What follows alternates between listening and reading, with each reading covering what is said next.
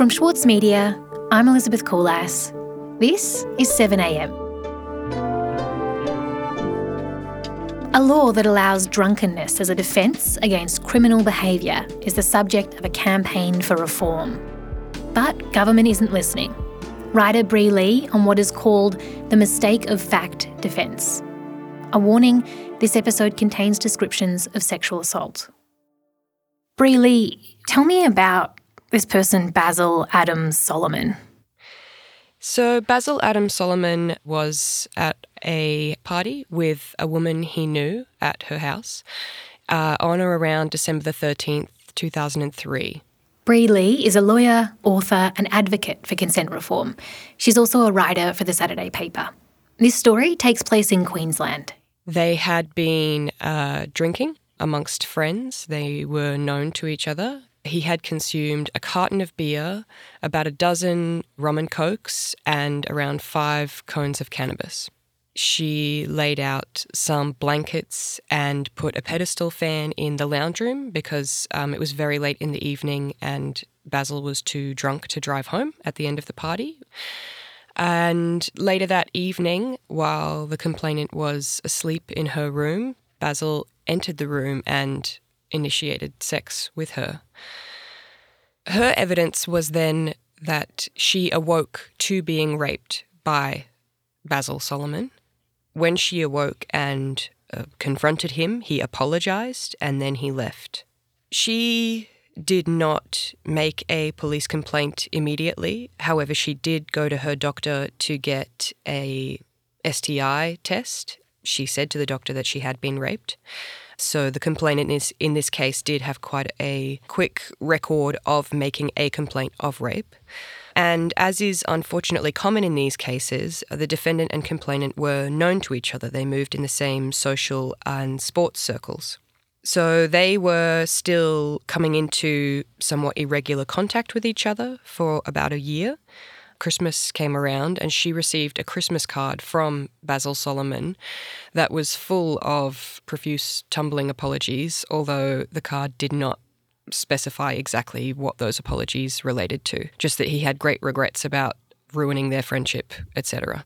Okay. And she still had not made a police complaint until she saw him once more, and her evidence is that he said to her to get over it. Shortly after that interaction, she went to the police. Solomon ends up being charged. He pleads not guilty, which is why the matter goes to trial. Tell me about Solomon's evidence at trial. Yes, so Solomon's version of events at the trial was that the complainant was a enthusiastic participant and at one point in time, she sort of mentioned how drunk she was. And that's when he stopped and started feeling guilty. Hmm. And that his subsequent apologies, both in the letter or anything he said to her in their interactions afterwards, were simply related to his feeling bad for having initiated sex with a consenting but drunk woman. At trial, the jury find him guilty of rape so Solomon is found guilty by a jury. I presume he then appeals? Yes. So Solomon appealed his conviction on a few different grounds, but the judge at the trial had not correctly directed the jury on how to use the mistake of fact defense. What is that? What is a mistake of fact defense? It's relatively simple. It's just the case that if the defendant had an honest and reasonable belief that their actions were legal, that they should be acquitted. The important thing to know about that mistake of fact defence is that there are two branches or two prongs to it. There must be an honest belief, which is a subjective question, but the belief must also be reasonable, which is an objective question. At the trial, the jury were not clearly directed on how to use the fact that Solomon himself was so extremely intoxicated. And at the appeal, Solomon's defense team were arguing that the jury should have been told that because Solomon was so intoxicated, it is much more likely that because of his drunkenness, his honest belief was that the complainant was consenting. Okay, so essentially the defence is saying you didn't know you were committing a crime and you didn't know that because you were drunk. Therefore, there's the possibility that you should be acquitted. Yes, as soon as intoxication is present, it is much more likely that the defendant will be acquitted due to mistake of fact. And to be clear, the offender being drunk adds weight to his defence because of the mistake of fact statute. With the way it operates currently in Queensland, yes. Okay, let, us briefly go to the other states. Are there similar defences in other states regarding consent or belief in consent? Yes, so there are similar provisions in all states and territories about mistake of fact, but the critical difference is that no other state or territory apart from Western Australia allows a defendant's voluntary intoxication to basically assist them in presenting a mistake of fact defence. So you've got Victoria, Tasmania, New South Wales, and South Australia, all who have specific legislative provisions that dictate that a defendant's voluntary intoxication can't help them with mistake of fact. Okay, so Queensland is unique in this. What did the mistake of fact defence mean then in Solomon's case? What happened in his appeal? So Solomon's appeal was allowed and his conviction was overturned. So essentially, Solomon's own voluntary intoxication lowered the threshold for him for our expectations of his behaviour.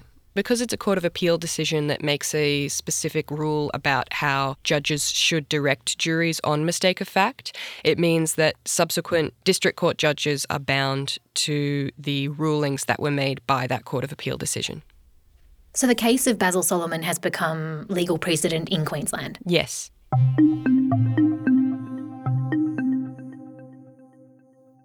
I find that quite shocking, really. I mean, the details of this case in particular. Yes.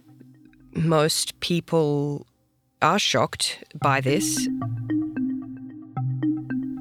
You know, if someone had a carton of beer, a dozen rum and cokes, and five cones of cannabis and got behind the wheel, there would not be for one moment any lowering of a threshold of criminal responsibility for whatever subsequent actions occurred. We'll be right back. Need a reminder of what political leadership looks like? Australia's master of political satire, Jonathan Biggins, is back embodying the iconic Paul Keating visionary, reformer, and rabble rouser. Due to overwhelming demand, one man comedy The Gospel According to Paul is returning to the Opera House, on from the 4th to 23rd of June for its final term ever. Secure your tickets now at sydneyoperahouse.com for an unforgettable evening.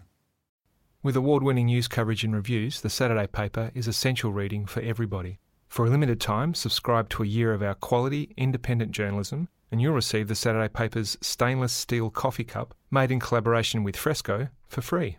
Subscribe from just $2.10 a week. Simply visit thesaturdaypaper.com.au forward slash offer. The Saturday Paper. No hot takes. Bri, you've just described the situation in Queensland, which is that essentially drunkenness can form part of a defence against rape charges where the mistake of fact defence is applied. Surely there are people fighting against this? Yes, I have been speaking about this um, specifically and very publicly, both writing about it in public, um, gaining public support for the issue to be referred to the Law Reform Commission, and I have also been writing pretty consistently to the Queensland Attorney General Yvette D'Ath. So I've been on this for 12 months. The Women's Legal Service Queensland have been on this specifically for about three years with a very focused campaign. In the last 12 months alone, it's been on ABC News at least half a dozen times. I believe in justice because I do believe. Every morning I would wake up exhausted and often crying. The messages that we send to men who commit these types of offences are absorbed over that young man's short lifetime and lead to offending.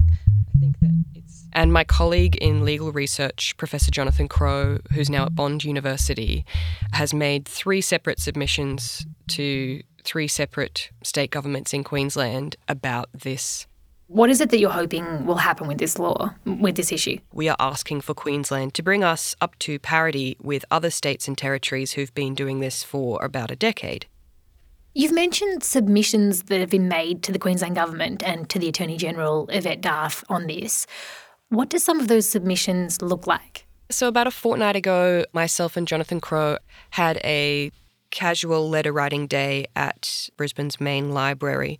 And we got about 100 people, and I try not to obviously presume anything about other people's lives, but it seemed quite obvious to me, either explicitly or implicitly, that a lot of the people who came to that event and wrote letters were survivors. Some survivors have shown me the letters that they have written, and these are letters that are addressed to Yvette D'Ath.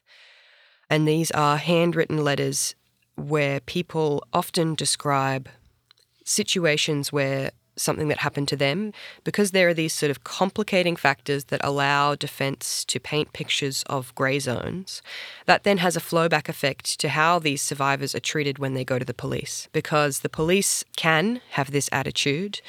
You know, what's the point in pressing charges or investigating a matter if you're just so unlikely to ever get a conviction in the end anyway? The reality is that this piece of legislation has a real effect on how survivors are treated and how the system interacts with them at that stage of first complaint.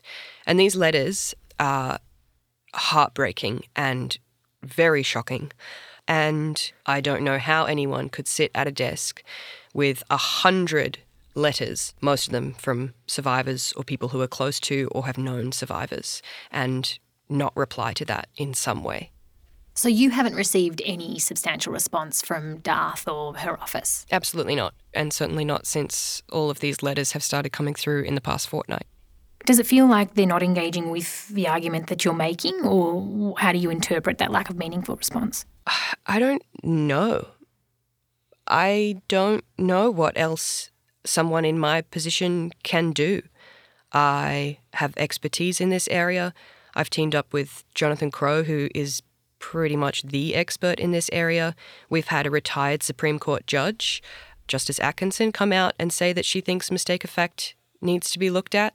The Women's Legal Service have been fighting for this for years. And now I've got the numbers and public and survivors writing to her office. If all of this is not enough, I don't I don't know what would be. Bri, there are reviews of consent law underway in other states. What are barristers contributing to that process? People involved with bar associations benefit from the status quo. So, the New South Wales Bar Association's submission to the New South Wales review of consent was not only an affirmation of the status quo, but if it was followed, it would take the New South Wales legal process a step backward. They argue that in cases of recklessness, where sort of specific intent to rape cannot be proved, that we should have a second lesser charge that is not called rape, that is extremely insulting and frustrating. Why do you think barristers do not support victim focused reform in large part? Like, when you say they benefit from the status quo, what exactly do you mean? Defence barristers serve their clients, whereas prosecutors serve the court it is frustrating that often barristers take a position as though they are the sort of rational voice of reason within the legal industry and within legal debate. Whereas my belief is that every single person talking about issues like this has a conflict of interest. Bri, you've obviously thrown so much at this and bring so much energy to the cause. What is it that you hope will happen next? I hope that um, they announce that they will refer this issue to the Law Reform Commission.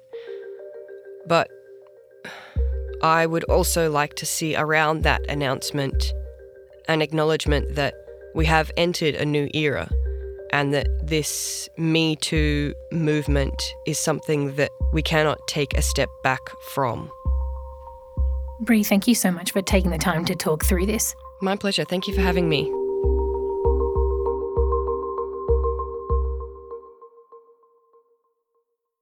Sydney Dance Company explodes on stage with Momenta. This world premiere by acclaimed choreographer Rafael Bonachela is unmissable contemporary dance. Strictly limited season from the 28th of May to the 8th of June. Book now at sydneydancecompany.com. Elsewhere in the news, in Canberra, police have raided the home of a News Corp journalist with a warrant to search her property, computer, and mobile phone. The raid relates to a report from April 2018 detailing powers that would have allowed the Australian Signals Directorate to spy on Australian citizens. Police allege that the report was based on the unauthorised disclosure of information. News Corp called the raid a quote, dangerous act of intimidation towards those committed to telling uncomfortable truths. And as hinted at yesterday, the Reserve Bank has cut the cash rate to 1.25%. The Australian dollar rallied slightly in response to the decision. This is 7am. I'm Elizabeth Coulas. See you Thursday.